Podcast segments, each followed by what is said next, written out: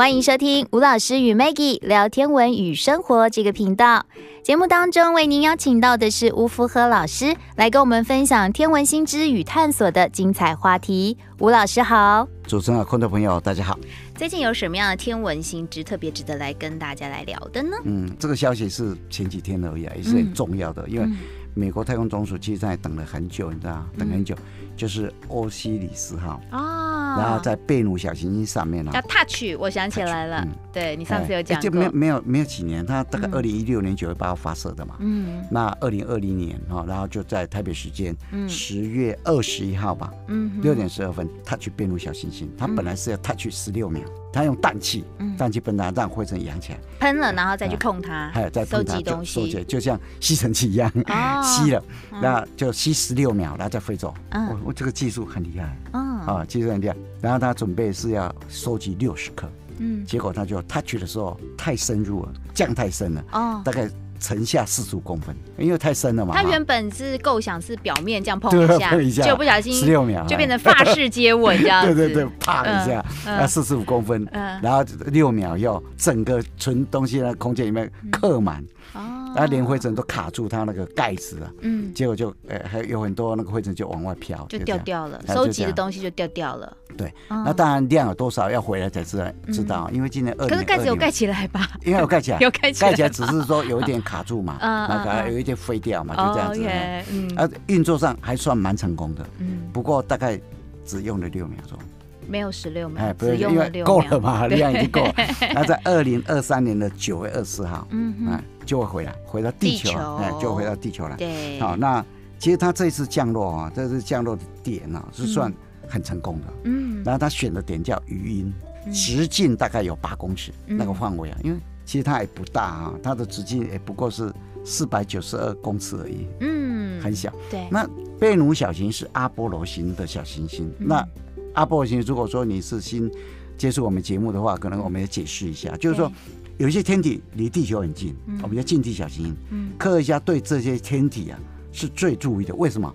因为它很有机会撞到地球。对，所以不管哪一个先进国家，就尤其美国太空总署组成一个近地小型研究小组，要收集有可能撞到地球的。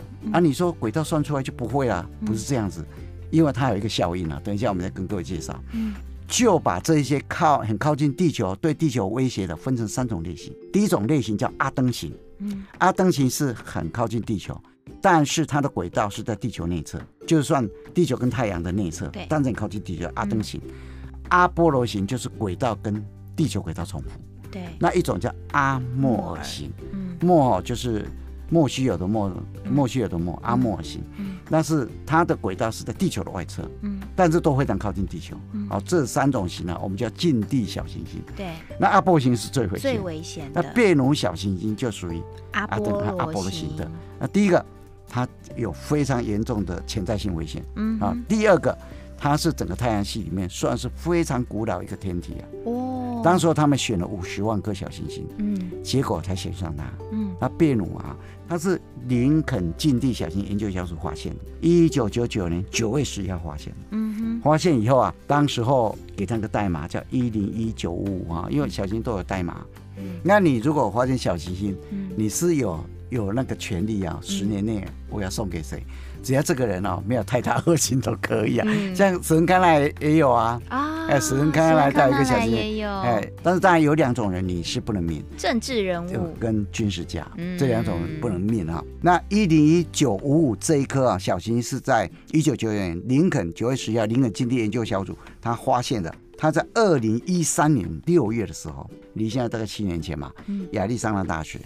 还有行星天文学会、行星学会，嗯，还有就是林肯基地研究小组，它组成了一个小组替小行星命名，嗯，结果亚利桑那州一个三年小朋友，他就说这一颗他建议叫做贝努，嗯，叫贝努小，因为它离我们算很远，很边边界嘛，嗯，那贝努是是埃及神话里面的不死鸟啊，不死，有人说他是欧西里斯，就冥界之王，或是什么太阳神的灵魂呢，就这样子。埃及不是一本很有名的书叫《死亡之书》嘛？对，里面也有谈到这颗不死鸟，不死鸟。叫贝努嘛，哈，嗯，所以他就建议，啊，大家后来就接受了，嗯，所以一零一九五五就从此叫做贝努小行星。为什么去探索它？最主要的原因就是说，因为这些天体，不管彗星、小行星，嗯，受到太阳光的照射，嗯，会吸收能量，嗯，吸收能量以后，它会放出能量，嗯，放出能量以后，会使得它的轨道发生微小的变化，对，我们叫雅尔科夫斯基效应，嗯，苏联的一个土木工程师啊，他所发现的一个效应，嗯，去探测它是想知道它受到影响大概有多少。那第二个，科学家一直，天文学家一直想知道。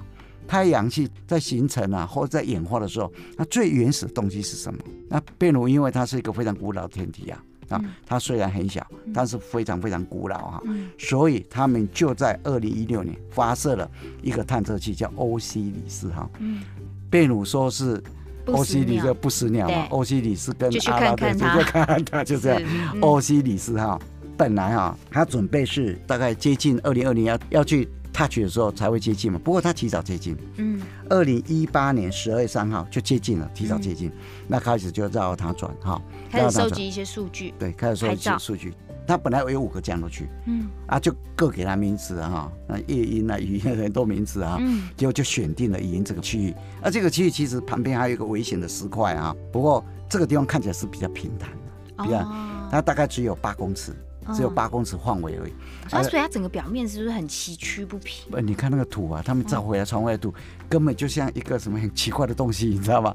有一点像花生一样，有一点像那个很怪异，你知道吗？那个样子，而且啊，它那个石块啊，照的算还蛮清楚的。嗯，太空总署啊，欧西里斯传回来这边还算蛮清楚。嗯，啊，就看起来就哇，很很那个，就整个凹凸不平，凹凸不平，对，大大小小石块啊，就这样子。啊。当然就希望能够安全的地方嘛哈，嗯，那它降下的速度是很很慢的，慢慢降落下来。那它大概是一秒钟一公分，一秒一秒一公分，一公分一直在慢慢降，慢慢降，嗯，所以从上空降到表面一 touch 的时候，用了四点五个小时。将近五个小时，虽然只 touch 了六秒，可是，在那之前的过程是 就慢慢降，慢慢降。结果没想到六秒收集完了，满了，赶快飞，赶快。那飞的时候一秒是大概有四十公分左右。所以他们碰到的那个地方，那个表面的硬度可能比他们原本所设想的要软哦，就是或是直是比较松的。对。应该是这样子，地质，所以他没有算好线的四十五公分哦。哎，然后要飞的时候就加速，有点加速，一秒四十公分就飞上去，就赶快飞上去。对，就碰到之后飞上去是很快。对对，啊，下来的时候一定很慢嘛。你看有一些它要对很准，对，应该要对很准。所以我觉得啊，那些操纵人员哦，可能要常常打电动玩具 应该是，不然的对啊，就怎么可能？你知道吗？对，那啊，所以啊，这一次是。算讲，真的是还还蛮成功的，嗯，啊，蛮成功。目前看来还蛮成功的。那这是欧西里斯啊，前阵子啊，对我们看到的有最新的资讯回来了，因为之前有分享到说他要去这个 Touch 贝努小行星，那现在这个其实啊，看起来还不错。对，其实你回顾一下，呃，我们不是上一次有跟各位分享过嘛，哈，就是金星，嗯，这个非常残酷的天体上面啊，嗯，居然发现了。好像有生命的迹象哦，对，磷化氢，嗯，pH 三，对。啊，其实那时候英国皇家天文学会在线上举办一个记者会讲这件事情，嗯，那后来就是那个团队发现者的团队啊，嗯，后来在自然天文学里面发表他们的论文嘛，对，那当然大家就就非常有兴趣，也非常震撼啊，嗯，然后就一直跟着跟着以后就上个月，因为十一月嘛。那也不过是十月二十号左右，嗯，好，就是印度的一个团队哈，嗯，就班达普尔学院的一个教授曼纳哈，曼纳博士，他又在金星上面发现了不，当然不能说一定有生命，但是是有生命的一个踪迹，甘氨酸，嗯，甘氨酸，那甘氨酸是二十种蛋白氨基酸里面分子量最小的，当然不能说一定有生命，但是是一个非常。追踪非常重要的一个成分，因为生命非常重要的成分啊，嗯、啊，所以在十月底一样在自然天文学里面，嗯，一公告以后，哇，大家就对金星又另眼看待啊。哦，然后我们在上一次的时候有跟各位分享过，金星这个天体啊，为什么发现了这两种东西以后这么震撼？因为金星讲真的是一个非常残酷的天体。那如果真的金星上有生命，那一个很重要的意义就是说，在太阳系里面啊。非常有可能生命是很普遍的。对，一九九零年的时候就开始在太阳系的外面想找到呃系外行星。嗯，那希望在星系系外行星里面，希望能够找到生命啊。那当然回过头来，我们太阳系里面是不是也有机会找到像这样子？嗯，好啊，所以它是分两块，是一个太阳系里面，一个是系外的，系外系外的。那基于这个天体哦，我们上一次的时候有跟各位分享过，它的平均温度啊，几乎是高达每个地方四百五十三度 C。对，每个地方很热，很热，很热。那大大气压力是非常恐怖的，九十二地球的大气压力。嗯啊，那它的大气里面呢，百分之九十六二氧化碳，而且它硫酸层啊，哈，是非常厚的啊。它这个天体，哎，它的质量大概是地球的零点八一六倍吧。嗯那那体积大概零点八六六，它的半径大概是六零五二。嗯，好，我们地球半径大概六三七八，平均，那六零五二，所以。讲真，这个天体跟地球非常类似。一九五六年以前，大家都认为金星应该有生命，是生存区的范围里面。嗯，因为一九六四年就那个年代里面啊，就一九六四啊，一九五六年以前，大家都认为太阳这种恒星发出的能量，嗯，到达哪一个距离可以孕育生命？嗯哼，那那个带我们叫市生存区。哦，那当时候的距离是零点七二到一点二四 AU。什么叫 AU？就是太阳到地球的距离，一亿五千万公里。嗯，所以你只要有星体、有行星落在零点七二到一点二四 AU 之间，嗯，乘上一亿五千万公里，这个之间都有机会孕育生命。是，那金星离太阳就是零点七二之间，所以刚好就在边缘。它在边缘。嗯，那地球当然是一嘛。嗯，所以那时候是把火星排除在外面了。嗯，火星离太阳是一点五二。哦，所以它太远了。太远太冷了，所以是把它三振出局了。在一九五六年以前呢、啊，连画科学的一些漫画家，嗯，对吧？他画出的金星生命啊，嗯，长得都很像地球的生命。哦，所以那时候很多素材，外星人是从金星的啊，而且很多素材都这样子。嗯，那以前的科学家是把太阳能够放出能量那个范围啊，距离可孕育生命，我们叫四生存权，我们叫绿带，又叫生命带。还有个名字，古迪洛克带。古迪洛克带，那这个古迪洛克是怎么一回事？你知道吧？嗯，英国有个浪漫诗人，我们叫湖畔诗人。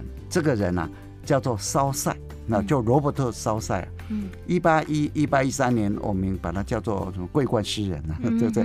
非常有名的。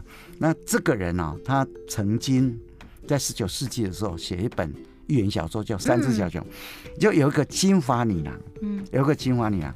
那有一天呢、啊，就在森里面去采蘑菇，啊，不小心啊，就跌入一个熊窝里面，嗯，熊窝啊。那这个熊爸爸、熊妈妈带着三只小熊，嗯，出去出去玩，那很久都没回来。那一跌落下去以后，他就看到那这熊居里面这么多好吃的东西，嗯，他就拼命吃，你知道吗？嗯，吃完以后啊，因为有三只小熊嘛，嗯，他们有。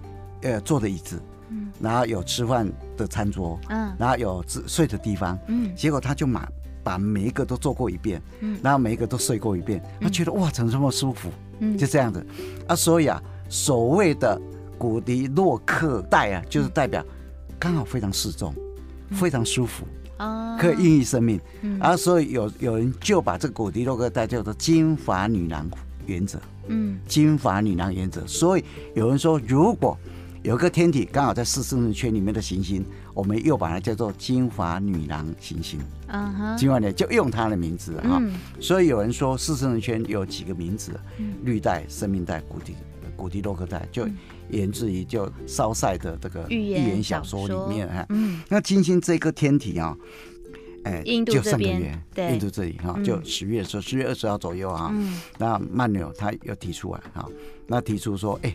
他在赤道，他在南北两极没发现。他是在金星的赤道上空发现，上空发现。对，大气层的赤道上空发现。嗯，那他是怎么发现的？其实他一样用阿达卡马，阿达卡马那个查兰托高原那个无线电阵列望远镜，六十六座。而且当时候零化镜也是这样子。我们在节目里面有稍微阐述，二零一七年的时候，嗯，当时候他是用夏威夷的。要夏威夷叫马克思韦尔望远镜嘛，它的高度大概四千零九十二，在夏威夷啊，因为那个光谱线呢，菱化镜光谱线很特别啊。那当时候克里夫斯啊，他们还是不敢说很轻率的就发表。嗯、第一次看到嘛哈，嗯、那时候带一点震撼了。二零一七年看到以后，居然在金星可以找到这个东西，哇，这个太震撼了。他们也不敢说轻率就就表示，所以二零一九年的时候，一样跑到阿达伽马去。阿达卡马沙漠里面查伦通高原，它大概五千公尺，所以大概高度啊、哦，高、哦，对对，很高，要缺氧，进去以后不能待太久。比我们玉山要高。对啊，我们今天也 不过三九五二吧，四千吧，还不到四千呢。对啊。当然，当时候磷化氢它也是二零一七年做一次，二零一九年做一次。是。那做两次以后，大大概就可以确定。对。真的磷化氢是存在的。嗯。好，那曼纽他妹一样用阿达卡马沙漠里面查伦通高原，那个六十六个无线电阵列啊，就合起来望远镜变成个阵列，那个去发现它的啊。那发现它以后，发现甘氨酸呢，它一个很重要的意义，因为甘氨酸。本身是生命里面非常重要的成分，嗯，啊，它是蛋白氨基酸里面二十种蛋白氨基酸里面分子量最小的，嗯，所以它就是最容易产生嘛，嗯，那生命里面很重要的一部分啊，所以前阵子的媒体就宣布说。金星又出现第二个生命迹象，就这样子，所以就感觉起来就有点震撼了哈，有点震撼。所以啊，现在科学家对金星啊又产生又回到一九五六年的情况，对，又产生了极为浓烈的兴趣。对啊，因为一九五六年以前哦，哎，真的耶。后来科学家哈，他在他们在。以前一九五六年以前所画出的太阳系里面，嗯、他们是认为有三颗天体有生命的。嗯，第一名当然是地球，嗯，第二名是金星，第三名是火星。嗯，那火星画出来的生命长得像章鱼啊，因为火星很干燥，嗯，因为很干燥，所以它很多吸盘。嗯，那现在是反过来，嗯，金星就。一九六零年就把它三振出局了，嗯，现在就两个，所以现在的生命带啊修正了，嗯哼，现在有一些人当然不同意了，啊，有些人是同意的，有人同意。说太阳系里面的生命带变成零点九九到一点七四之间，哦，我们现在整个太阳系里面生命带就变成跟以前不一样了，那当然是科学家有他自己的见解，是，他是把。可能把什么温室效应纳进来，是把温室加进来，加进来以后就开始又又修正了，就就这样。所以金星呢，这两个重要的发现，尤其甘氨酸又加进来一步哈，又让整个金星整个又火起来，你知道吗？那甘氨酸是怎么来的呢？甘氨酸本身就是自然界合起来的生命，对对对，因为它简单呐，很简单，所以就容易合成呐。嗯。它就变成生命体，本来就是很生命体的基本单位，就对了。对，就这样子。啊，所以就可能就是在那个地方原始的，所以因为它是算简单的东西，所以形成应该是算很原始的。嗯，啊，所以大家在猜，嗯，金星有可能也是原始的一些在上面，原始的一些微生物吗？对，还还存在着在大气层里面。但是你想想看，金星的大气里面酸度很强哎。对啊，强酸哎，对啊。那当然希望就还有下一步的东西能够出现了哈。是，那我们就拭目以待哈。那除了这些消息以外啊，现在科学家、人类、美国太空总署啊，大家都要找。除了系外行星，系外行星讲真的，就人类一个希望啊。那每一次发现都离我们很远呐。是。那时候你要找它不容易，干脆在太阳系里面也努力的找，你知道吗？哎，前几天而已。嗯。那天晚上哦，我就有哎哎没很早睡，我的二女儿就跑来跟我讲。她说：“爸，我跟你讲，美国太空总署等一下要发布消息。”我说：“真的吗？嗯，要我有什么消息？”他说：“我上网去 Google 一下。”嗯，他说他没有讲啊，发布重要消息。那我就那我们两个等一下好了，等等等。那等到他一直没发布，你知道我是睡觉好了，嗯，明天早上起来再看。那明天早马上 Google，原来他就宣布在月球上发现水，而且阳光照得到的地方。H2O 吗？H2O 发现了水，你知道吧？嗯，那各位哦。是阳光照到的地方啊，因为月球离我们平均只有三十八万公里，距离最远的是四十万，四十万，最近是三十六万，嗯，平均三十八万公里，对，那因为很近，嗯，那所以就是要进入太空，很多人要把它当跳板，当了跳板以后，可能就在那边，因为那边几乎环境跟地球不一样，所以有一些药物是可以生产的，嗯，可以生产，比如像糖尿病的药，嗯，癌症的药，嗯，因为那个空间跟我们这边不一样。所以以后会走入商业啊，所以你只有利用月球，那不能每样东西都从地球带上去啊。哦，那基本上你就要能自给自足，那水是非常重要。嗯所以说，所以就希望月球上能够发现水，即使没有发现水，氢跟氧合成水，对，氢跟氧也可以嘛，就这样。所以其实，在二零零九年的时候，嗯，当时美国太空总署啊，他就曾经发射一个。探测器啊，那个名字啊有点特别，叫月球观测和传感卫星。啊，这个月球观测和传感，传感就感觉的感，传递的传啊，传感卫星，它的代码叫 L C R O S S，嗯，它的简写啊叫 L C R O S S 啊。那它曾经带了将近。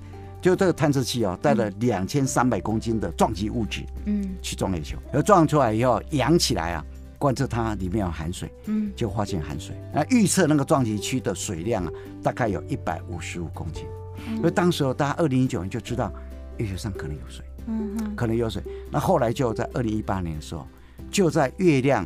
太阳永远照不到那个区域，嗯，就发现了好几块的冰块，嗯、哇，这个时候大家就很很兴奋了。所以你看到欧洲太空总署、美国太空总署，连中国大陆啊，他们上去以后都找那个永月区，你知道吗？对，背面我们看不到的 地方，看不到的地方，嗯，就刚好太阳照的，又刚好照不到，嗯，呃，刚好照得到一点，因为有阳光嘛，嗯，刚好照的就那个边缘啊，然后又照不到的地方有冰嘛，大概那个区不要离太远，取比较方便嘛，哈。嗯。那这一次啊，前几天他发现了，居然是太阳照的这个地方，所以是就是直接就可以照得到，不是在那个边缘了。对 对对，直接看到。哦、那这个有两个非常重大的意义，你知道吗？嗯。第一个，是不是有机会在月球上发现流动的水？嗯哼。那第二个，如果在阳光照的地方发现水，月球上是不是到处都有水？嗯、所以美国太空总署那一天才说，他们有重要的宣布，就这样子。哦阳光照的地方发现水，嗯，那再说他们二零二四年的时候有一个阿提米斯计划，对，阿提米斯现在已经在进行，要送女性太空人上月球，上月球，二零二四年，嗯，那阿提米斯计划，阿提米斯大家都知道嘛，希腊神话里面阿波罗的孪生姐姐嘛，嗯哼，好，因为他妈妈要产下他们两个的时候，那姐姐就争先出来。后来就拉一把阿波罗就出来，来找找几秒钟啊，那边解决嘛，阿提米斯啊，嗯、阿提米斯计划就等于就是说，他们很重要一部分希望能够找到水，然后找到水以后，那在月球上就变成一个啊长期啊。可以在那个地方，在月球上建立很多很多事情的，对一个重要的。哪里水多就往那边旁边盖一个，对，然 后就变成这样子。可能就生产糖尿病的药 工厂，的药，什么什么药，然后还有一些种一些什么什么东西在地球上。这个现在也赶快在。在墙要画地了吧，对不对？就是我发现，赶快画起来以后，只有我能够在这边 盖工厂。所以有一部电影啊，哈，那个男主角，然后就在国会上作证，他讲一句话：嗯，谁能先上去，花以前就是他的，就这样子。因为国会。当时美国太空总署啊，不是被那个苏联打得死死的吗？对对。那国会就说，你们什么时候可以上去啊？怎么样怎么样？然后他就语重心长讲啊，谁先上去，谁就先立法，就全部听他的。对。话话以前就全部他的啊。是。好，所以这个是最近在月球上面，哎，也是一个比较积极面的一个发现，哈，就是有水这个部分，所以哎，真的感觉重返月球。近在眼前呢，中国大陆也上去了。对呀，欧洲太空总署不用讲，连日本啊，中国大陆最近很积极耶。对呀，真的。那，我们也要赶快加油哎。好，今天一样为大家邀请到吴福和老师来跟我们做分享，谢谢吴老师的分享，谢谢，拜拜。